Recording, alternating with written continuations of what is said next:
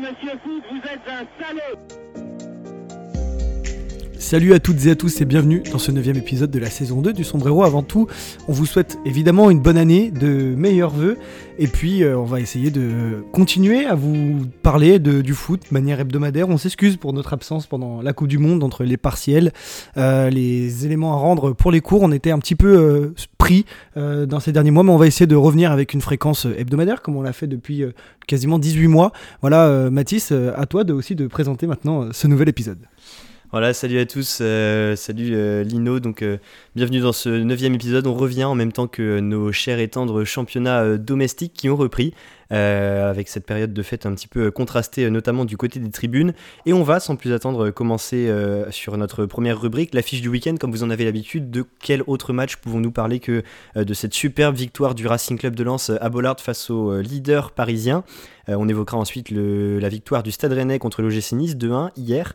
Euh, on continuera ensuite avec une revue de presse et un sujet euh, qui nous tient un petit peu à cœur puisqu'on l'avait déjà évoqué euh, l'année dernière, vous en apprendrez plus dans quelques instants, avant l'édito de Lino sur son pauvre club de cœur qui est bien mal en point en ce moment. Et puis on évoquera enfin la course au maintien en Ligue 1 qui promet de nous offrir une fin de saison particulièrement intense.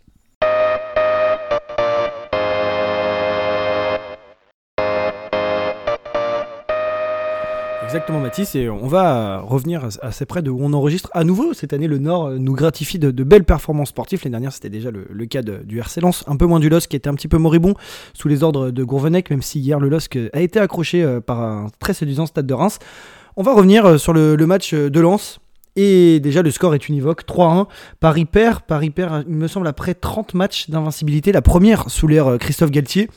Et euh, Lens euh, a surtout fait perdre le Paris Saint-Germain. Pour moi, c'est Lens qui a gagné plus que le PSG qui n'a perdu. Euh, Lens de- redevient à 4 points, euh, revient pardon, à 4 points du Paris Saint-Germain euh, au niveau du classement. C'est important euh, ce chiffre-là parce que je pense que Lens va être euh, sur une lancée, sans vouloir faire de mauvais jeux de mots, euh, pour venir titiller le Paris Saint-Germain. Le Paris Saint-Germain a des, des- des échéances qui vont arriver euh, avec le huitième de finale contre le Bayern de Munich. Attention au retour aussi de Messi après la Coupe du Monde, de Neymar qui a pris deux cartons rouges. Voir comment tout ça va revenir en ordre. Voir aussi l'état de forme de certains joueurs. On a vu pendant le match Sergio Ramos complètement dépassé, Ruiz, Pereira de même. On va voir comment les organismes vont aussi s'en relever avec des, des têtes qui sont peut-être vidées. Carlos Soler qui ne revient toujours pas euh, après cette élimination euh, dramatique euh, de, de l'Espagne à la Coupe du Monde. Voir comment tout ça va se remettre en ordre. En tout cas, on sait qu'il y a une équipe qui s'est très bien préparée à Marbella. On en avait parlé, Mathis, entre nous. il y avait un très beau papier de l'équipe qui en parlait. Il y avait plusieurs équipes qui se sont préparées à Marbella là-bas. Notamment, il y avait Marseille, il y avait Lens. Euh, et la préparation a été bonne puisque les hommes de Francaise sont revenus avec un match nul face à Nice, certes, mais ils nous ont sûrement sorti la meilleure performance peut-être de depuis de très longs mois de la part du, du RC Lens avec un match vraiment euh, parfait de bout en bout. Ouais, et j'allais dire même peut-être une des meilleures performances collectives de cette saison euh, de championnat de France. C'était dans une certaine mesure attendu. On savait que euh, Paris pouvait souffrir, Paris, pouvait subir et euh, se faire peur ce soir, à, ce soir-là à Bollard. Ça n'a pas manqué. On avait donc un, duel très séduisant entre euh, deux équipes, euh, on va dire bon équipe type plutôt du côté de Lens qui était aligné euh, en, en 3-4-2-1 euh, comme à son habitude. Donc Brice Samba qui a réalisé un, match absolument exceptionnel dans les buts avec cette défense à 3 donc Medina, Danso, Gradit. Euh, Fofana et Abdul Samed dans l'entrejeu, avec Aydara et Frankowski dans leur rôle habituel de piston, et puis Claude Maurice, Sotoka et Openda qui étaient devant. Et du côté du Paris Saint-Germain, c'était un, un 4-3-3, 4-4 de losange, euh, ça dépend un petit peu comment est-ce qu'on conçoit ça, avec quelques absents bien sûr, Neymar et euh, Messi, mais Donnarumma était bien là euh, dans les buts, de même que Mukiele et Hakimi, alors là voilà, deux rôles de piston qui étaient un petit peu interchangés, Sergio Ramos et Marquinhos, Fabian Ruiz, Danilo Pereira, Verratti et Carlos Soler, et puis Ekitiki qui était associé à, Mbappé sur le front de l'attaque. Deux joueurs qui ont peiné à être trouvés malgré le but d'Ekitiki. Ouais, le jeune Ekitike, je trouve, a été moins mauvais que les autres. Disons que sur le match, euh, Paris a été globalement très mauvais. Mbappé a essayé de surnager, mais l'équipe euh, l'a très bien dit. Mbappé était trop seul. Euh, à côté de lui, Ekitike a essayé de faire euh, du mieux qu'il a pu. Il a fait beaucoup de travail défensif, beaucoup de, de, de courses euh, pour aider ses coéquipiers dans ce système du 4-4 de losange, ce qui a été très compliqué. Et je trouve que c'était assez, compliqué, euh, assez suicidaire de la part de, de Galtier de, de mettre ce- le système-là face à un 3-4-2-1, 3-4-1-2 pardon, de, de, de Francaise qui utilise vachement la largeur et qui déforme tout le temps ce triangle au milieu qui vient, tout le temps dans les demi-espaces, c'est que ce 4-4 de losange s'expose énormément sur les côtés. Et quand vous avez Hakimi qui est pas à son poste et Mukele qui est pas un latéral droit de base, qui est soit piston, soit central, ça a été compliqué. Et même euh, je trouve que bah, Fabien Ruiz a été complètement dépassé mais j'ai rarement vu euh, un joueur d'une telle qualité être autant dépassé. Verratti son pendant à gauche a été un peu meilleur mais c'était pas non plus flamboyant.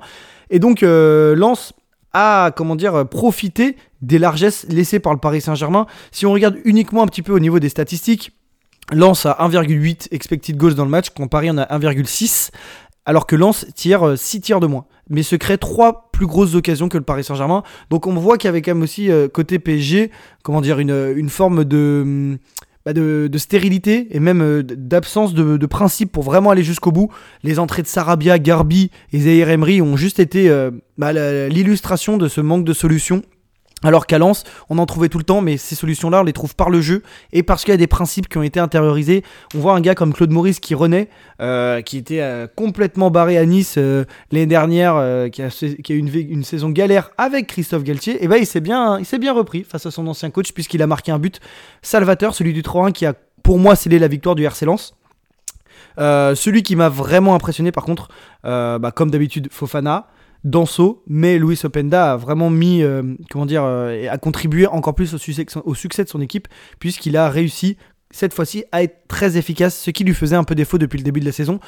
À ce titre, je pense que Marquinhos a encore euh, ses fesses sur le terrain de Bollard, vu comment son tacle était bah, désinvolte. C'était la dernière chose qu'il pouvait faire, mais Openda s'en est fait de la meilleure des manières. Et c'était un très beau match de foot au-delà de la performance du RC. C'est vrai qu'on peut apprécier ou pas cette équipe. C'était magnifique voir le coach qui chante comme ça avec les supporters à la fin. Tout club devrait euh, fonctionner comme ceci, mais on a vu que ce n'était pas toujours le cas. On en parlera un peu plus tard dans l'édito. On ne va pas toujours parler de cet affreux club. Ouais, tout à fait. C'est vrai que c'était un, très beau match, très intense, avec beaucoup de séquences très très intéressantes et, très animées. Euh, le Paris Saint-Germain l'a appris à, ses dépens. Le Paris Saint-Germain a, on va dire, s'est vu démontrer ses faiblesses collectives par une équipe qui euh, en a euh, très très peu des faiblesses collectives, ça c'est clair et net. Euh, Lens a gagné aussi par son efficacité. Lens a d'abord été meilleur. En fait, ils ont su, on va dire, appuyer vraiment sur tous leurs points forts et faire de, leurs points forts, permettre à leurs points forts, on va dire, de, taper vraiment sur les faiblesses du Paris Saint-Germain. Ils ont été. C'est une victoire qui est très ciblée dans l'efficacité, j'ai trouvé, dans le sens où, alors d'abord, Lens a été bah, meilleur, par exemple, dans la profondeur, où ils ont su profiter des faiblesses du Paris Saint-Germain et notamment de la charnière Ramos-Marquinhos qui ont interchangé sur la seconde période plusieurs fois, tellement Galtier était à court de solutions. Il y a eu aussi, tu l'as évoqué, Lino, ce milieu de terrain, Seko Fofana et Abdul Samed, qui ont été deux joueurs non seulement très puissants, mais aussi très justes dans toutes leurs interventions et, dans toutes leurs, décisions, avec ou sans ballon. Euh, voilà, ce qui a contribué aussi à isoler Kylian Mbappé, un petit peu moins pour Ekitike puisqu'il a réussi à marquer, mais bon, on va dire que c'est plutôt un but qui fait illusion euh, qu'autre chose. Ce qu'on peut noter également, c'est que quand Lens euh, a dominé le match, ils ont continué à attaquer, c'est pour ça qu'ils marquent le but du 3-1. Openda n'a pas été avare d'efforts, ça nous aurait étonné vu le début de saison, la première partie de saison qui nous a sorti l'attaquant. Et l'autre truc notable, euh, plutôt du point de vue des, chiffres, c'est que Lens passe meilleure défense du championnat avec seulement 11 buts encaissés. Euh, le Paris Saint-Germain en est à 13, donc c'est voilà le changement qui s'est fait suite à ce match-là. Ça peut aussi euh, on va dire, refléter dans, dans une configuration, dans un championnat où Paris aspire à tout dominer, c'est-à-dire le classement général, le classement débuteur, le classement de la meilleure attaque, meilleure défense. Et bien là, on a l'illustration d'une faiblesse du Paris Saint-Germain, c'est la défense, sachant que du coup, euh, Kipembe est actuellement euh, blessé. Est-ce que c'est lui qui est vraiment la solution au problème défensif d'une équipe ce serait un petit peu euh, peut-être audacieux de, prétendre ça. En tout cas, Marquinhos et Sergio Ramos, pour l'instant, c'est en dessous des attentes. Donnarumma n'a pas non plus été franchement brillant euh, sur ce match-là, même si c'est pas celui qui est euh, le plus à même de se voir reprocher des choses sur la saison en général du Paris Saint-Germain. Mais voilà, c'est un sérieux, sérieux point faible du Paris Saint-Germain. Et c'est vrai qu'à quelques semaines d'affronter le Bayern Munich en Ligue des Champions, ça peut poser question. Exactement, ça peut poser de, vraies questions. et, pour rebondir sur ce que tu disais au début de ton intervention, sur comment Lens a appuyé sur les faiblesses du Paris Saint-Germain. Quand tu regardes la carte de chaleur du, du, RC Lens, il y, a une, euh, y a une concentration sur les côtés du jeu lensois. On voit quand même une forme d'arc qui est fait. Et en fait, ils ont délaissé l'axe du jeu là où il y avait une grande concentration de joueurs. Et c'est ce que je disais par rapport à ce 4-4 de Losange. Lens a extrêmement bien géré euh, cet aspect-là. Et c'est pas par hasard que je dis ça parce que dans, en après-match, quand Francaise est venu sur le plateau. Euh, du, de, de, Prime Video pour parler de ça avec euh, Thierry Henry. Sur le but de Claude Maurice, c'est une récupération de Haïdara. dans l'arc de cercle de la défense du Paris Saint-Germain, sachant que Aïdara en théorie est piston gauche. Il le récupère dans le quart droit du terrain.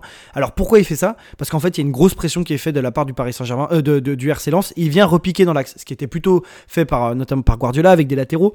Mais de venir faire ça face au Paris Saint-Germain avec une telle ambition et euh, une, une, volonté de, mourir avec ses principes, bah c'est pour ça aussi la clé de la réussite pour moi du RC Lens. C'est-à-dire être intelligent, mais aussi mourir avec ses principes, de continuer à toujours avoir ce pragmatisme par rapport à ce qu'ils ont déjà fait ce qu'ils ont travaillé et de le réappliquer, ne pas se soumettre au Paris Saint-Germain parce que c'est le Paris Saint-Germain.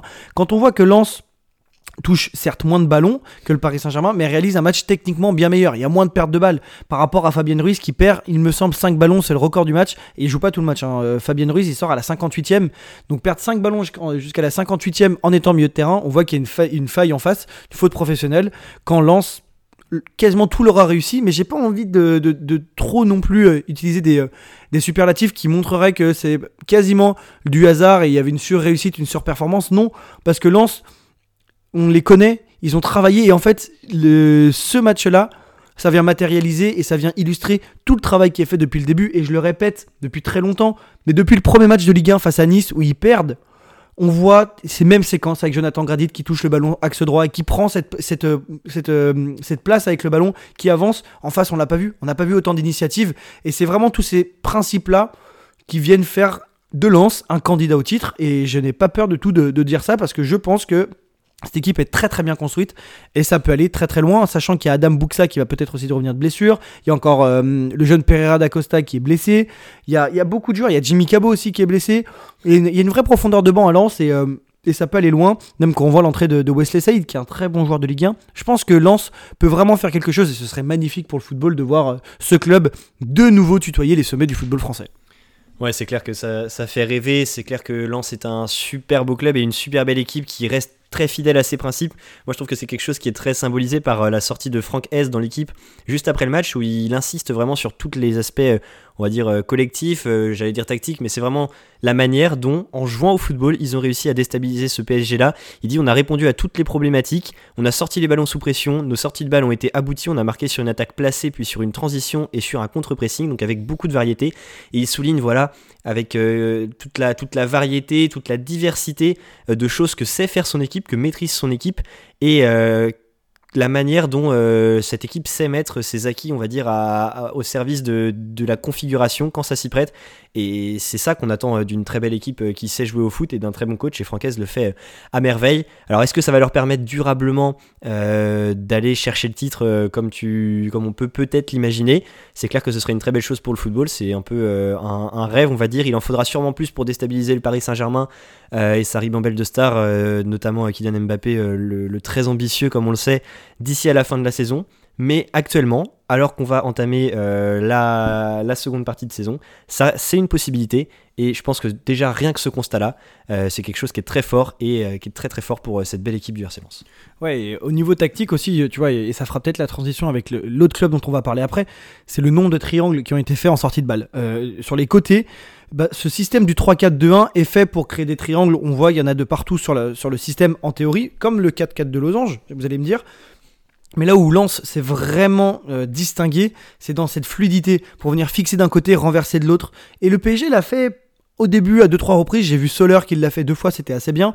Mais c'était vraiment la tactique de venir fixer d'un côté, ça emmenait les, milieux de Paris, ça faisait monter les latéraux pour aller fixer de l'autre, pour aller renverser de l'autre côté, là où il y avait de l'espace. Et avec Claude Maurice et Sotoka qui venaient manger les demi-espaces, c'était parfait et ça libérait un, temps déjà, au-delà de l'espace, à libérer du temps pour prendre la bonne décision pour, euh, pour, pour le RC Lens. Et il y avait y a un vrai contrôle. C'est pour ça que pour moi, c'est vraiment pas le produit du hasard, c'est vraiment le produit du travail euh, fait par, euh, par Francaise et tout son staff, de toujours être dans l'analyse, de toujours être dans la compréhension de ce qui se passe et pas dans dans le jugement hâtif de se dire bah, il faut réagir comme ci, il faut réagir comme ça. Si on veut marquer plus de buts, il faut mettre plus d'attaquants. Lens peut défendre à 5, est deuxième du championnat, a un jeu très offensif mais la meilleure défense. C'est aussi euh, le football, c'est une question d'équilibre et le Paris Saint-Germain, il n'y a pas eu d'équilibre entre euh, bah, le système qui était mis en place et ce qui était euh, voulu, c'est-à-dire aller marquer des buts et gagner ce match. Pour moi, il n'y avait pas d'équilibre. Et se mettre en 4-4 de losange face à un 3-4-2-1 de celui du RC Lens, pour moi, c'était une faute tactique parce que c'était impossible de trouver des failles dans ce système-là. Quand on voit la densité d'un tel système, avec un 4-4 de losange, vous mettez, vous mettez votre latéral droit à gauche parce qu'il y en a, les deux autres sont blessés. Vous vous privez de Vitinha, bah, ça devient compliqué, ça devient compliqué. Il n'y avait pas assez de joueurs de ballon au milieu. Euh, il n'y avait pas assez de, transition et de, liens techniques. Malheureusement, bah, Paris a, récolté uniquement ce qu'ils ont semé pendant le match, c'est-à-dire beaucoup trop peu. L'autre équipe qui a brillé par sa performance collective et tactique, c'est notre coup de cœur de la semaine euh, de cette semaine. On va parler euh, de la performance de Rennes, de sa victoire 2 buts à 1 contre le GC de Lucien Favre.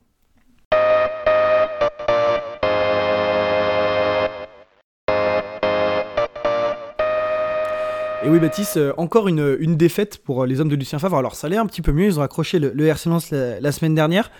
Mais tu vois, on, était allé voir un match de, de, Nice ensemble en début de saison au stade Pierre-Mauroy. On avait vu certains problèmes. Et eh ben, on est début 2023 et on voit encore exactement les mêmes. Oui, de la qualité sur le terrain. Oui, de bonnes individualités.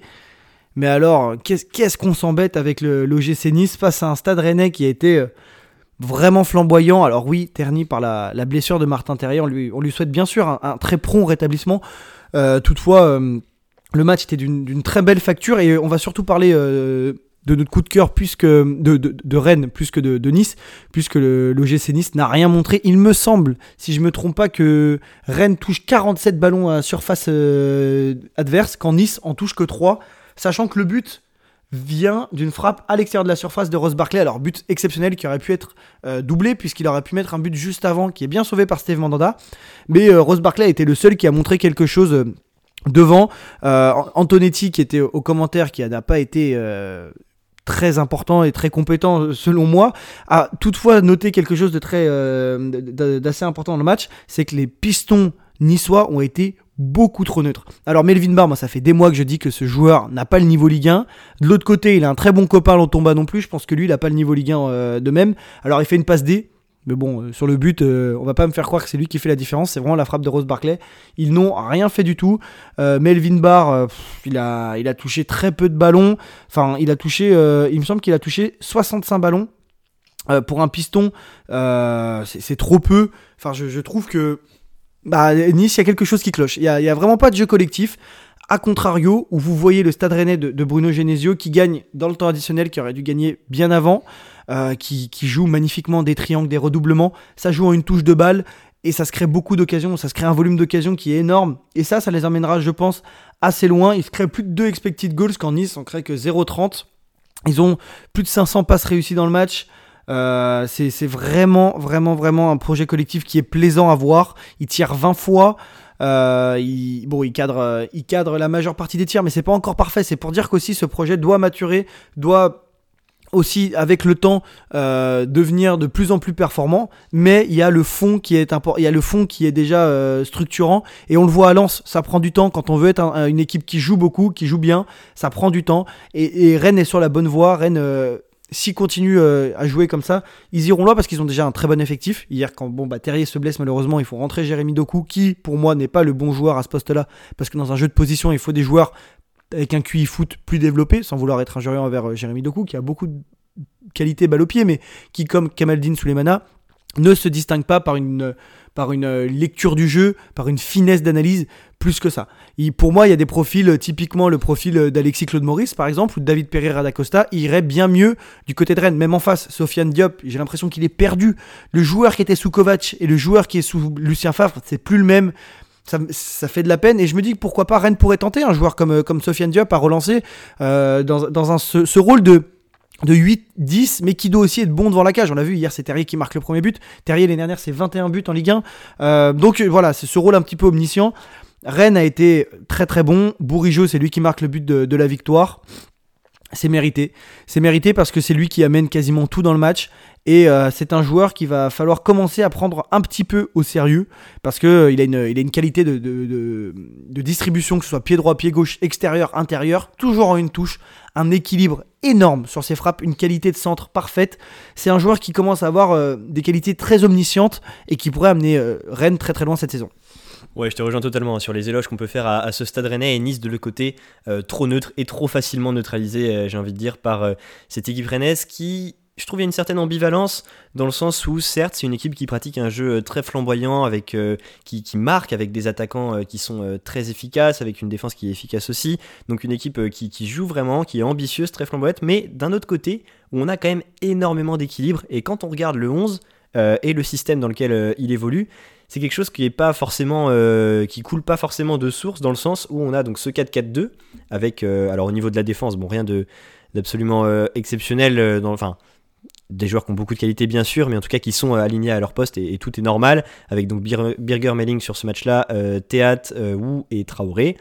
c'est au milieu par contre où on a d'abord ce double pivot avec Xeka et Mayer, Mayer qui serait plutôt dans un profil de joueur qui est un peu plus créateur, on va dire qu'on n'imagine pas forcément évoluer euh, bah, en 6, euh, en double pivot euh, dans ce rôle-là, mais il s'en débrouille plutôt très bien. À côté de lui, on a Xeka qui fait ce rôle de, tour de contrôle et, là aussi qui s'en débrouille plutôt très bien, donc c'est le premier élément de l'équilibre.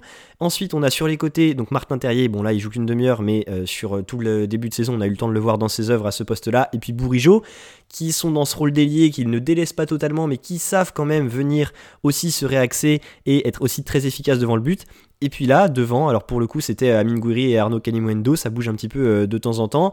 On a aussi euh, Flavien Tech qui est rentré, Jérémy Doku également. Donc Rennes, comme on le dit souvent, a énormément de profondeur de banc et a, on va dire, cette assise collective, ce 4-4-2, euh, en tout cas ce système qui est institué par Bruno Genesio, sur lequel ils savent se reposer, sur lequel ils basent leur équilibre, mais ça ne les empêche pas de faire parler les qualités individuelles de chaque joueur, le profil pur de chaque joueur pour que cette équipe joue euh, de manière très flamboyante. Et je pense que c'est cet équilibre qui fait vraiment beaucoup de choses euh, à Rennes. Alors, il va y avoir quelque chose à repenser, forcément, puisque Martin Terrier va être absent euh, au moins quelques mois, c'est clair et net, puisqu'il s'est malheureusement rompu les ligaments croisés.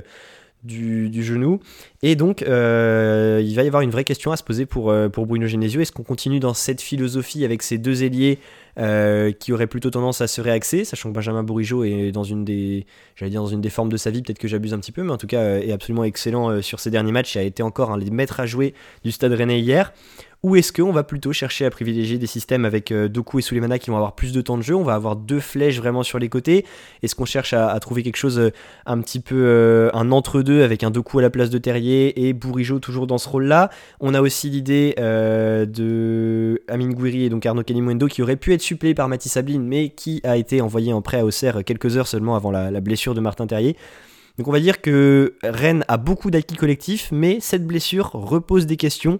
Et cette blessure, alors évidemment c'est malheureux pour Martin Terrier, mais ça va aussi permettre de voir quelque chose d'autre peut-être du côté de Rennes, puisqu'il va falloir repenser une partie, euh, et pas des moindres, de l'animation offensive de cette équipe. Ouais, carrément. Et en fait, euh, je trouve que Terrier était euh, l'homme à combler les failles du, système du Stade Rennais, parce que c'est à la fois un 4-4-2 qui peut se muer en 4-3-3, c'est-à-dire que si Bourigeau revient plus axe, ça devient Bourigeau, Sheka, Mayer au avec Terrier, Guiri, Kalimuendo devant. Et c'était quasiment ça, il y avait quasiment comme si l'engrenage tournait sur la droite et que tout le monde euh, se décalait d'un rang euh, vers la droite. Alors là, avec sans Terrier, ça va être plus compliqué parce qu'en théorie, si on pense que euh, Doku est un joueur d'aile, c'est vrai, il aurait sa place dans ce système, mais tout dépend de, des, phases de possession. Parce qu'il y a des phases de possession où Melling et Traoré, qui étaient les deux latéraux hier, venait fixer dans l'axe comme le faisait Guardiola et comme l'a fait le RC Lens. Et donc Terrier et Bourigeau écartaient. Mais à d'autres moments, c'est Bourigeau et Terrier qui venaient dans le demi-espace pour suppléer Guiri et Kalimundo. Et là, c'était Melling et Traoré qui laissaient l'espace. En fait, c'est ils arrivent tout le temps à déformer le triangle et euh, les, losanges qui créent dans, le, terrain. Et donc cette intelligence-là de, placement, cette intelligence de, bah de, de, comment dire, pour que toute l'équipe fonctionne euh, à merveille, j'ai pas l'impression que Jérémy Doku soit l'homme de la situation. Euh, de base, c'est pas un joueur que j'apprécie beaucoup, mais par exemple, Flavien Tay pourrait avoir ce profil de venir côté gauche. Après, c'est dans la finition que je pense qu'il pourra un peu plus pêcher. L'idée aurait pu aussi euh, être de remettre Guiri sur un côté et donc suppléer devant euh, Guiri par Mathis Sabine par exemple, mais comme tu as dit, il est parti en prêt. Après, je sais pas quels sont les accords du prêt, ce qui peut être rappelé, etc. Enfin, ça, je j'ai pas encore regardé tout ça. Mais c'est vrai que ça va être assez complexe. Est-ce que décaler Mailleur sur le côté gauche, puisque Santa Maria revient de plus en plus vite et pourrait revenir dans les prochaines semaines, ou même mettre Hugo Choco titulaire. Avoir Rennes, comme on l'a dit, Mathis, ils ont une longue, profondeur de banc qui est énorme. ils ont aussi le, jeune Désiré Doué qui pourrait revenir, qui reviendrait d'ici une à deux semaines. ce qui est très important si pour Rennes, c'est le retour de Warmé Domari qui va pouvoir venir derrière. Même si hier Christopher Roux a fait un bon match, on va dire globalement. Donc Rennes a des problèmes de riches, mais Rennes va quand même devoir bah, s'atteler à cette tâche puisque la lutte va être très très très féroce aussi bien en haut qu'en bas du classement mais en haut c'est très très serré puisqu'on a quand même un groupe de très bonnes équipes euh, qui trustent les premières places et Nice est en train d'être complètement, complètement décroché puisqu'ils n'ont rien montré du tout d'hier euh, au Roison Park. Tout à fait. On aura l'occasion d'y revenir sur cette course au titre et cette course au podium surtout euh, en Ligue 1. On sort de notre championnat de France, mais on reste en France. On va parler un petit peu football amateur et plutôt football des jeunes dans cette euh, revue de presse. On s'intéresse donc à deux articles euh, aujourd'hui. Euh, le premier qui est de France Info Sport de Maëlys Lavorel qui s'appelle Entre développement des jeunes joueurs et pression des résultats, la délicate gestion des équipes réserves.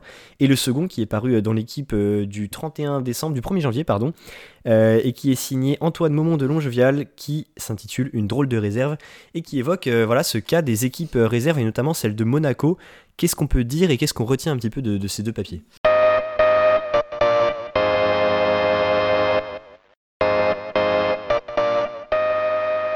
Bah, déjà, en préambule, on peut dire euh, à, tous nos auditeurs, comme ils doivent le savoir, que le sport et le football en général, mais le sport aussi euh, en général, se, se, rajeunit énormément. C'est-à-dire que les joueurs euh, deviennent professionnels de plus en plus jeunes. Il y a de moins en moins de passages entre centres de formation et contrats aspirants contrat pro, ça devient souvent contrat euh, de euh, formation, centre de formation jusqu'à contrat pro et intégration euh, au, à l'effectif professionnel. Sauf que les effectifs sont à rallonge, mais les bancs ne le sont pas et les, on peut pas mettre 14 joueurs sur le terrain. Donc les joueurs ne peuvent pas tous jouer. Qu'est-ce qui se passe? Ces joueurs-là au haut potentiel, qui n'ont plus l'âge pour jouer dans les championnats U17, U19 nationaux, vont se retrouver avec l'effectif professionnel à l'entraînement, mais s'ils ne jouent pas le week-end avec le groupe pro, qui ont souvent des effectifs énormes, on voit que les effectifs sont à rallonge aussi, bah vont devoir jouer dans un championnat inférieur. Mais la situation, c'est que les championnats National 2, National 3, comme tu l'as dit, euh, sont des championnats dits amateurs, où ça se professionnalise de plus en plus, et arrive le problème de l'inadéquation entre résultats et formation. Alors comment concilier ça? C'est un petit peu l'angle des deux articles. Et euh, ce qui est important de retenir, c'est pour des clubs comme le Paris Saint-Germain, on va peut prendre par exemple l'exemple d'Adi Laouchiche, qui euh, n'a pas pu passer par la case réserve puisque le Paris Saint-Germain a enlevé euh, cette équipe réserve. Alors ça a fait beaucoup de bruit. Et par exemple, il a dû aller s'aguerrir à la Saint-Etienne et vivre une descente en Ligue 2 pour euh, après repartir avec le FC Lorient où il a 50 minutes de jeu depuis le début de la saison. Donc on voit bien que des joueurs avec un haut potentiel, s'ils n'ont pas le parcours et, comment dire une, des étapes linéaires jusqu'à leur explosion et leur éclosion aussi au niveau professionnel, ça peut être problématique. Donc Là, c'est tout l'enjeu. L'année dernière, Mathis, on avait pu en parler notamment avec le coach Damien euh, en National 3, qui euh, était venu euh, perdre 4-0 face à Wascal, qui n'est pas un club formateur, Wascal, par exemple. Et donc, c'est cet affrontement entre les clubs qui, eux, ont toujours le même effectif, dont le but est toujours de monter. Ce fut le cas de Wascal l'année dernière, de monter en, National 2. Et en fait, cette, opposition entre formation et performance est très, est très importante et très embêtante aussi. Euh, et, c'est un petit peu le langue des deux articles d'arriver à concilier les deux. Oui, absolument. C'est vrai qu'on a, on a ce problème, c'est le constat dont, partent les articles, euh, que dans, pour les, équipes réserves qui évoluent dans les championnats, donc c'est-à-dire National 2 et National 3, il y a toujours cette logique de compétition. Et il faut parfois euh, savoir bah, venir en priorité sur cette logique de compétition et quitte à parfois délaisser la formation, même si c'est pas du tout l'objectif, c'est pas du tout ce qui est tenté de faire en priorité par les entraîneurs. Donc face à cela, on a l'exemple de l'AS Monaco, qui il y a quelques années euh, a, alors son équipe réserve venait de descendre de la N2 vers la N3 et a donc euh, été supprimé, enfin en tout cas a été euh, transformé et a quitté le système de championnat amateur français pour devenir un groupe élite, c'est comme ça que ça s'appelle, c'est l'appellation, et un groupe élite qui donc ne dispute plus de matchs de championnat, n'a plus cette logique de résultat à tout prix, mais dispute soit des matchs amicaux contre d'autres réserves des championnats des clubs français, soit contre d'autres réserves européennes, c'est quelque chose qui se fait beaucoup, notamment euh, des réserves par exemple des Pays-Bas, euh, ou ça peut arriver aussi contre certaines équipes de National 2 ou National 3 qui sont euh, plutôt locales, comme par exemple la SCAN, mais c'est plus rare, c'est pas vraiment ce qui est recherché, on est vraiment dans cette idée d'avoir un calendrier qui est malléable à souhait par le staff, qui va vraiment pouvoir permettre euh, de donner juste des matchs amicaux pour que les joueurs puissent et eh bah, tout simplement euh, se former et uniquement euh, se former. Alors il y a plusieurs arguments à, ça. Dans le papier de l'équipe, on part du cas de Elise Benseguir qui a marqué, qui a inscrit un but très remarqué le 28 décembre lors du premier, de la première journée de la Celebration Week à la française, donc du côté de l'AS Monaco. Et on a le, alors, une personne du centre de formation de l'AS Monaco qui nous dit En 6 mois, Eliessé a accumulé les matchs à très haute intensité face à des oppositions diverses avec des voyages, tout ce qu'il retrouve en équipe première. Voilà, c'est l'entraîneur de ce groupe élite, donc Damien Périnel, qui dit ça et qui dit Je suis persuadé que ça l'a aidé. Et donc, l'idée centrale, c'est que ce système de matchs amicaux, de réserves qui vont choisir leur calendrier et qui vont euh, le tourner de manière à ce que ce soit vraiment tourné que sur la formation des joueurs, eh ben, on va être plus proche de ce que vivent les équipes professionnelles en termes d'organisation, en termes d'intensité d'opposition. L'idée aussi de se confronter tout simplement à des joueurs de même niveau et un petit peu de, même profil. On n'est pas sur euh, les joueurs euh, finesse technique et inexpérimentés euh, face aux, joueurs physiques et très expérimentés des oppositions qu'on peut retrouver dans les championnats amateurs. Là, on est vraiment sur des configurations qui permettent aussi peut-être de créer une identité de jeu propre au club. C'est quelque chose qui est souligné aussi dans l'article par rapport à, à l'AS Monaco. Donc on a vraiment un, changement de paradigme, un peu une perception complètement différente de ce que doit être le football amateur, euh, de, le football pardon, euh, des, réserves de clubs professionnels. Et ça ouvre une nouvelle perspective. L'idée aussi, l'hypothèse qui ressurgit d'un championnat euh, des réserves. L'idée étant d'optimiser toujours la, dernière étape de la formation de ces jeunes footballeurs en France. Ouais, c'est vrai qu'il y a comme une linéarité dans toute la formation, c'est-à-dire que les clubs pro ont euh, leur championnat entre eux, vous avez les régionales 1, régionales 2 et les championnats élites, par exemple en U15, il y a les régionales 2, régionales 1, vous jouez contre les réserves des, clubs des centres de formation et après arrive le championnat élite où là vous avez quasiment tous les centres de formation et les clubs de N2. Mais à ce moment-là, les différences entre un joueur qui joue au FC Annecy et un joueur qui joue à l'OL en U15 élite, il n'y a pas une énorme différence de conditions. Toutefois, comme tu le disais, quand on arrive à 19-20 ans et que c'est le moment d'éclore, de jouer face à Jura Sud ou de jouer tous les week-ends face à l'OGC Nice, bah c'est pas du tout la même chose pour un joueur qui est par exemple à l'AS Monaco. Et euh, je peux prendre l'exemple de, la première division euh, en Angleterre, c'est la Premier League euh, Development qui en fait est la continuité des championnats nationaux. Donc c'est comme la Première Ligue mais chez les jeunes pour les U18 et U23. Alors après, on peut se poser la question, est-ce que c'est plus efficace après? On voit que la formation française est un exemple, mais peut-être pour optimiser encore et aller encore plus loin, pour professionnaliser ces jeunes et pour éviter que certains n'arrivent pas à se frotter aux exigences du niveau professionnel, il faut prendre le problème à la racine et comme tu l'as dit, de créer ce groupe élite. Ça peut être une solution. Alors c'est pas parfait, en effet, c'est pas parfait. Peut-être que l'AS Monaco, on verra les résultats dans 3, 4, 5 ans, euh, notamment avec le changement de direction qu'il y a eu au niveau du centre de formation, mais voir aussi les initiatives qui sont faites par les, par les clubs, notamment euh, pour essayer de professionnaliser ces jeunes. Comme on l'a dit, c'est vraiment ce dernier maillon de la chaîne qui est le plus compliqué. Les joueurs sont quasiment arrivés à la surface, mais vraiment de passer la tête au-dessus de l'eau, c'est là vraiment le truc qui est compliqué. Alors ça peut passer par des performances remarquées dès les débuts, comme euh, Elias Ben Seguir, comme l'a fait Ryan Cherky, mais on voit qu'après pour passer ce cap, c'est encore plus compliqué. Alors comment ça se fait? Les joueurs, ils éclatent tout en National 2. Ils vont après en Ligue 2, en National, ils éclatent tout, et ils arrivent en Ligue 1, ils n'y arrivent pas. Pourquoi? Bah parce que euh, on les a entraînés à être d'une certaine manière en N2 en national et on arrive en Ligue 1 où c'est très compliqué. On le voit, il y a aussi cette, euh, cette euh, difficulté pour les joueurs qui viennent du championnat brésilien. C'est pas du tout le même championnat et donc arriver à avoir une adéquation entre les attentes du championnat et les qualités qui sont mises en avant et vos propres qualités, c'est ça qui est en fait est recherché euh, bah, par le groupe élite de l'AS Monaco et on peut déjà noter cette initiative qui, qui s'avère très ambitieuse. Oui, tout à fait. Juste pour conclure là-dessus, c'est vrai qu'on on observe vraiment cet écart de niveau. Moi, je vois notamment en suivant par exemple le FC Nantes, on a toute une série de, jeunes joueurs qu'on a l'impression qu'ils sont prêts à éclore et qu'on aimerait bien voir même des fois venir pallier les, manques de compétences de certains joueurs de, l'effectif euh, professionnel pour le coup. Et Antoine Comboiré au FC Nantes euh, persiste à, affirmer que ces joueurs n'ont pas le niveau Ligue 1 euh, selon lui, et c'est vrai qu'on peut le croire et on ça peut témoigner de cet écart de niveau. un écart de niveau, on va en parler entre Saint-Etienne et les championnats de Ligue 2. Tu me pardonneras pour cette transition peut-être un petit peu hasardeuse, mais peut-être aussi un petit peu réaliste. C'est ton édito du jour et tu vas nous parler de ton club de cœur.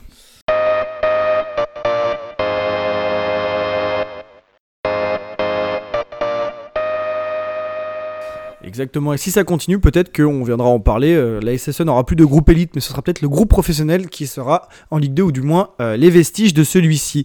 Oui, la SSE est 20ème de Ligue 2. Il y a 4 ans de cela, la SSE trustait les 4 premières places du classement joué en Europa League quand le FC Annecy jouait sa survie en National 2 en jouant contre la réserve de l'AS Monaco, notamment avec Romain Fèvre, Panzo, etc. Ce temps me semble bien loin. Vous ne rêvez pas, ces mêmes verts se sont inclinés sur le stade où je faisais mes cours de PS. Une défaite univoque, comme si le travail de la direction prestation trouvait un miroir dans la performance de ses guignols sur le terrain. Si les plus craintifs des critiques, comme Yvan Masson, se sont envolés pour Paris, la SSE a tout de même bien gardé ses boulets. Et oui, Mathieu Dreyer est sûrement venu faire du tourisme dans, dans le Forez, bref, que dire. Dans les tribunes où j'étais avec les ultras qui chantaient encore euh, avec force leur soutien, on entendait des cris On veut une équipe digne de son public. J'avais le même son de cloche quand je regardais le RC Lens ce week-end où direction, public et joueurs travaillent de concert. À force de combler des trous en mettant des pompiers de service, la SSE est en train de creuser sa tombe et sa dépouille sera bientôt anonyme si de tels incompétents restent à la tête du club. Peut-être que le sursaut viendra de recrues de Ligue 1 surpayés, Charbonnier, Apia, mais à quoi bon bâtir un mercato quand votre entraîneur va sûrement sauter dans les deux prochaines semaines? Bref, une belle continuité d'incompétence. L'exemple lyonnais non loin de la Saint-Etienne, montre aussi la nécessité de se doter d'un exécutif performant, au risque de voir couler le bateau, même si vous avez les meilleurs matelots. Que dire sur cette situation euh, de la Saint-Etienne Tu l'as malheureusement euh, bien résumé. Pour faire un petit point comptable, la Saint-Etienne est 20e euh, de Ligue 2, 12 points seulement, à 4 points euh, des 19e et 18e qui sont Niort et Nîmes qui sont eux aussi euh, drôlement mal embarqués. Une différence de but qui est à moins 7, alors c'est pas la, pire du championnat de Ligue 2 puisque la pire c'est celle de, de Niort avec moins 13. Mais voilà, Saint-Etienne qui est dans une situation absolument euh, cauchemardesque, que ce soit pour euh, les supporters, même les joueurs. Euh, maintenant, tout le monde, le staff, c'est clair que c'est une situation que personne n'envie évidemment et qu'on souhaite à aucun supporter de football. Toujours est-il que c'est celle de l'AS Saint-Etienne actuellement qui se déplacera, qui recevra Laval, qui est aussi dans la deuxième partie de tableau de Ligue 2, 15e notamment. Alors est-ce que ça va être l'occasion d'un sursaut? On a vu qu'il y avait euh, bah, tout simplement ce match contre Annecy. Annecy, pareil, 14e. C'est toujours pas là où on trouve un sursaut. Alors, d'où est-ce que ça peut venir? Est-ce que ça viendra des recrues de Ligue 1 comme tu l'as euh, évoqué? Est-ce que Denis Sapia est vraiment un homme à faire euh, surgir une équipe et à, faire, à faire advenir un véritable sursaut d'orgueil c'est pas sûr. Et on a toujours ce problème, cet éternel problème euh, de gestion. Mais dans combien de clubs est-ce qu'on le voit ça maintenant? Même si à Saint-Etienne maintenant c'est plus marqué qu'ailleurs, mais on peut citer euh, le cas euh, des Girondins de Bordeaux, on peut citer le cas de Nantes, dans une autre proportion on peut aussi citer même le cas de Lyon. On vient un petit peu dans ces problèmes de, gestion entre administratif, sportif, où tout se confond un petit peu, l'identité se perd. Et on a des clubs qui coulent et des supporters qui, qui coulent avec le club. C'est toujours ceux qui restent de toute façon au, fond, au fond de la barque. Euh, et, voilà, c'est une situation euh, complètement catastrophique. On peut même, on n'a même pas vraiment de quoi euh, s'étendre dessus, mais en tout cas, on espère que l'AS Saint-Etienne trouvera les ressources pour tenter de se maintenir en Ligue 2, puisque maintenant, évidemment, il n'est plus question de parler de monter. Ça passera sûrement par des victoires contre Laval, Niort qui se profile à l'horizon, qui ne sont pas dans les mieux classés, mais ensuite viendront Saint Sochaux, Bastia, à nouveau Annecy pas de très beaux horizons qui se profilent euh, pour l'instant pour la SSE. Non, c'est assez grisâtre, on dirait un petit peu du brouillard là sur le, sur le Forez, mais euh, ouais, c'est compliqué, c'est compliqué parce qu'à la fois en étant supporter, on souffre, mais en essayant d'avoir un, regard objectif, quand on regarde le match face à Caen, il y a quand même beaucoup il y a quand même beaucoup de positifs à retenir. Alors oui, on fait match nul, mais il y a de la volonté, il y a un but à la 90e de, Charbonnier, il y a des très bonnes performances, mais il y a encore des, incompétences. Laurent, Laurent Batlet, c'est très gentil, il a fait remonter les SSE entre National 2 et National 3. Le but n'est pas euh, de les refaire descendre en National 2 pour jouer avec une réserve. Il faudra peut-être qu'ils comprennent ça. Quand on met déjà de base Chambaud sur le terrain, parce que Chambaud il l'a eu en National 2, au bout d'un moment, il faut arrêter l'histoire d'amour. Euh, quand on se prive de Saïdousso, alors peut-être que Saïdousso a eu des problèmes de comportement, ça j'en sais rien. C'était les bruits de couloir que j'ai pu entendre. Euh, quand il joue, il est exceptionnel. Au d'un moment, il va falloir m'expliquer aussi la présence de Lenny Pintor. Je sais pas si c'est une blague. Euh, le mec, il est formé à Lyon. Bah, il nous fait encore bien plaisir sur le terrain. On dirait qu'il joue contre nous euh, tous les matchs. Il y a des choses qui sont incompréhensibles.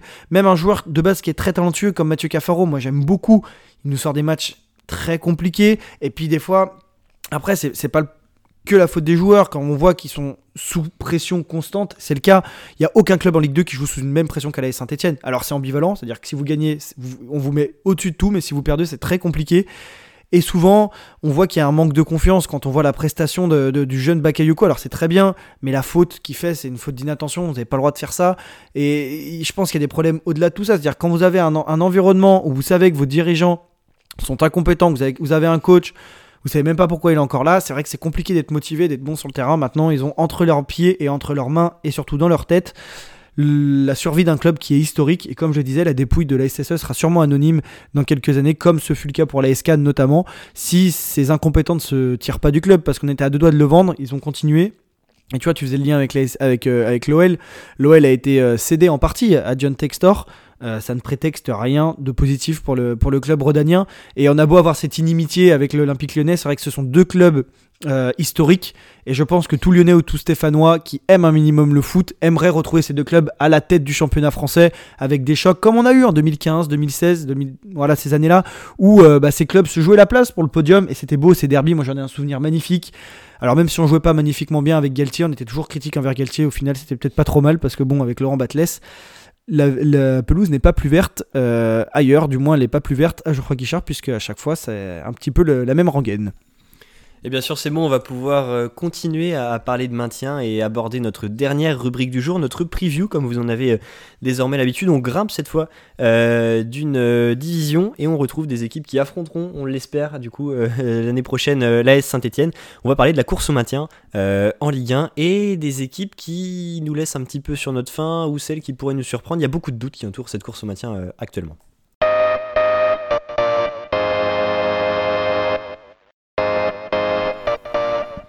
Exactement, et, Mathis, on en parlait ce week-end après des, résultats un petit peu surprenants. Euh, la Ligue 1 est un championnat très très serré cette saison, comme l'année dernière. L'année dernière, on trouvait qu'il y avait une euh, comment dire densité dans le, dans le haut de classement. On avait Rennes, Monaco, Lille, même Lyon qui sont Nice, qui étaient, qui étaient plutôt bien classés. Cette année, c'est en bas du championnat, en bas avec une saison avec 4 descentes. L'année dernière, on avait vraiment trois boulets, la Saint-Etienne, le FC Metz et euh, Bordeaux qui était euh, vraiment décroché toute une partie de la saison, même avec 3 qui a trusté avec la fin du championnat, avec, la, avec le bas du bas, mais bon, ils ont quand même réussi à s'en sortir. On va parler de 3, tu vois, pour commencer. 3 euh, qui s'est défait magnifiquement de Strasbourg. L'année dernière, Strasbourg qui était tout en haut du classement. Ils ont fini la saison sur les chapeaux de roue en battant le Paris Saint-Germain à la Méno. Tout allait bien. Marc Keller, Stéphane, ça marchait de concert. Et cette année, c'est terrible. Toujours pas une victoire à domicile pour Strasbourg. Même la Saint-Etienne avait gagné un match à domicile l'année dernière à cette période-là. C'est pour dire le niveau de, prestation des, Alsaciens. 11 points, un de moins que les Saint-Etienne en Ligue 2, 19e.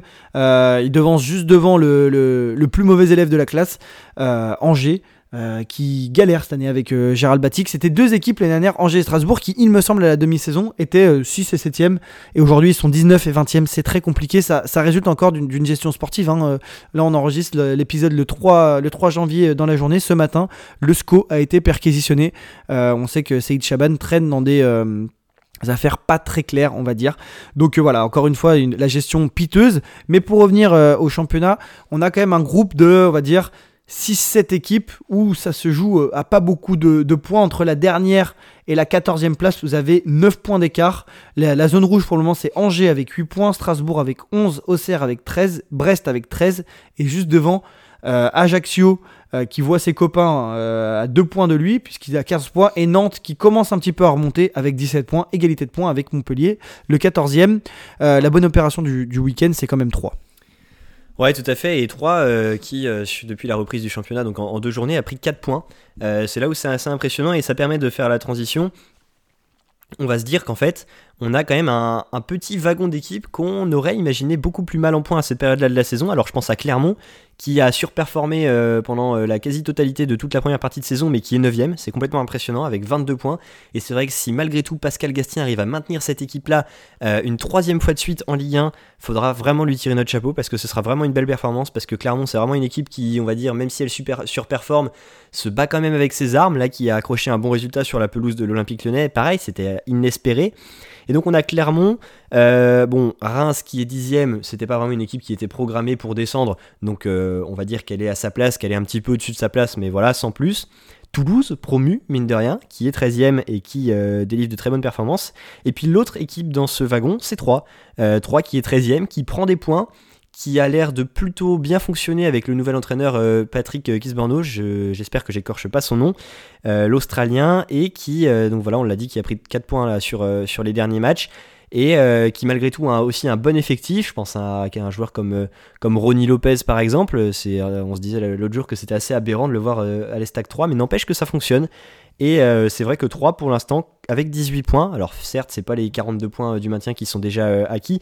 On peut même, hein, j'y pensais même pas parce que vous voyez, je regarde le classement et Lorient était même pas dans, dans le bas de dans, la fenêtre du bas de tableau, mais Lorient là aussi sixième. Alors certes, peut-être qu'ils vont un petit peu décrocher en deuxième partie de saison, mais ils restent avec un, maintien, un matelas de points complètement énorme. Donc tout ça pour dire qu'on a quand même ce matelas, ce, petit wagon d'équipe qui surperforme, qui se maintenir plus facilement que ce, à quoi on se serait attendu. Et ça, c'est défavorable à euh, notamment à les deux équipes. Je pense à Montpellier et au FC Nantes. Alors, euh, Nantes, c'est quand même une équipe dont on attendait qu'elle se batte pour le maintien, mais là, elle est loin d'être sauvée. Elle est 15e et Montpellier, même chose, 14e avec euh, le même nombre de points, 17 pareil, une équipe qui est loin d'être sauvée, qui brille pas franchement par ses prestations, que ce soit à domicile ou à l'extérieur. Donc voilà, c'est pour ça qu'on a encore quelques doutes sur, euh, sur cette lutte au maintien. On a Ajaccio qui est plutôt à sa place, 16ème, c'est même assez honorable, une équipe qui n'est pas dans la zone rouge alors qu'on la voyait quand même parmi les, moins bonnes équipes euh, du championnat, qui est donc 16ème avec 15 points qui a encore des armes pour se sauver. Et puis voilà, Brest, Auxerre, Strasbourg et Angers. Angers, on, aurait quasiment envie de dire qu'ils sont euh, déjà condamnés. Euh, Strasbourg, ça va être pareil, très compliqué. Il va falloir un vrai sursaut. Est-ce que Stéphane est un homme de sursaut euh, pour ce genre de configuration? C'est pas sûr. Auxerre, pareil, là, ils ont enregistré quelques renforts, dont notamment Mathis Sabine, qu'on a évoqué il y a quelques, quelques minutes maintenant. Et puis Brest, pareil, Eric Roy qui arrive, on l'a appris aujourd'hui. Là aussi, on va commencer à entrer dans, la période des pompiers de service avant qu'il ne soit trop tard. Est-ce que ça va être la bonne solution? Réponse dans, quelques semaines par pitié que Pascal Duprat ne retrouve pas un club. je regardais aussi les, statistiques par rapport à la variable individuelle. Tu disais que Ronnie Lopez était un peu l'impact player de, de 3. Du côté de, Clermont, on a trouvé son, âme sœur, on a trouvé son gardien, euh, on a trouvé un petit peu l'agent de sécurité, tout ce qu'il faut. Euh, Moridio, euh, qui formé au PSG, avait eu des phrases étant jeune, des propos déplacés sur Twitter. Il semble avoir trouvé un petit peu de, stabilité dans sa vie et il amène de la stabilité dans son club car il est très très bon. Et c'est pas tant de la surperformance. Alors au début de saison, il me semble qu'il était en, en, tant que post-shot expected goals euh, qu'il aurait dû encaisser, il était à plus 7, c'est-à-dire qu'il aurait dû prendre plus 7 buts qu'est-ce qu'il a pris, qu'est-ce qu'il a pris pardon.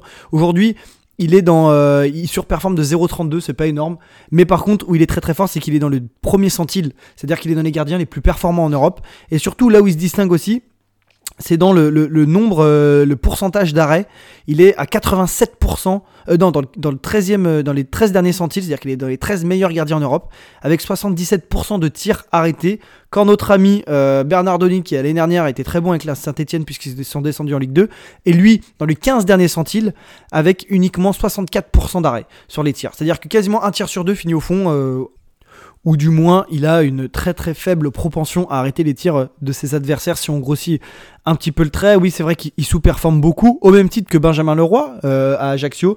Et donc c'est vrai que cette variable individuelle est très très importante euh, dans, le, dans le maintien. L'année dernière, 3 s'est sauvé notamment grâce à Hugo, l'attaquant canadien qui est arrivé euh, à, la mi-saison.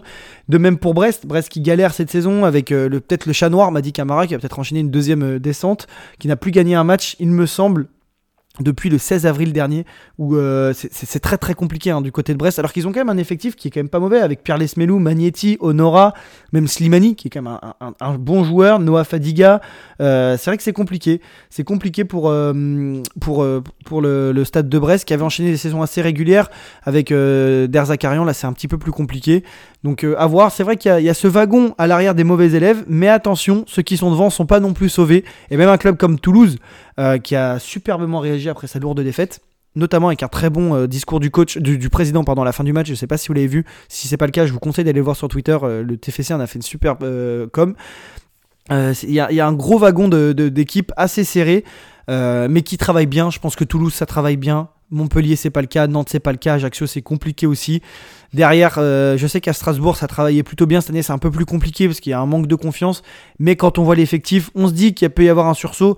J'ose espérer qu'ils vont laisser la confiance à Stéphane, même si, comme tu l'as dit, le projet de jeu de Stéphane, il est assez ambitieux, il n'est pas hermétique, et c'est pas un guerrier euh, qui est là euh, pour sauver euh, le club, donc à voir. À voir comment ça peut se faire. En tout cas, c'est compliqué pour, pour, ces équipes-là qui, malheureusement, l'année dernière, ça marchait plutôt bien. Ouais, tout à fait. Et puis peut-être pour finir là-dessus, on peut se dire aussi que ce genre de course au maintien, ça peut aussi des fois être une affaire d'individualité. Je pense notamment aux gardiens, puisque tu as évoqué Moridio de Clermont. Euh, je pense à la saison où, quand descend, ils avaient failli se sauver avec euh, Brice Samba, qui avait déjà fait une très très bonne performance en Ligue 1. Ça, on a un peu tendance à l'oublier quand on en parle cette année euh, avec Lens, mais c'était le cas. Nantes aussi, avec Alban Lafont, un très bon gardien, mais c'est pas forcément que les gardiens. On a parlé de Ronny Lopez, on peut parler de Branco Vandenboomen du côté de Toulouse, on peut parler d'Islam Slimani, peut-être qu'il se réveillera du côté de Brest, de Teji Cavanier du côté de Montpellier. Donc ça peut être aussi des fois une affaire d'individualité. En tout cas, il y a beaucoup de doutes euh, pour l'instant sur toute cette série d'équipes et la course au maintien est très loin d'être jouée. On aura l'occasion, bien sûr, d'en reparler euh, dans les prochaines semaines. En tout cas, pour l'heure, on espère que cet épisode du Sombrero vous aura plu.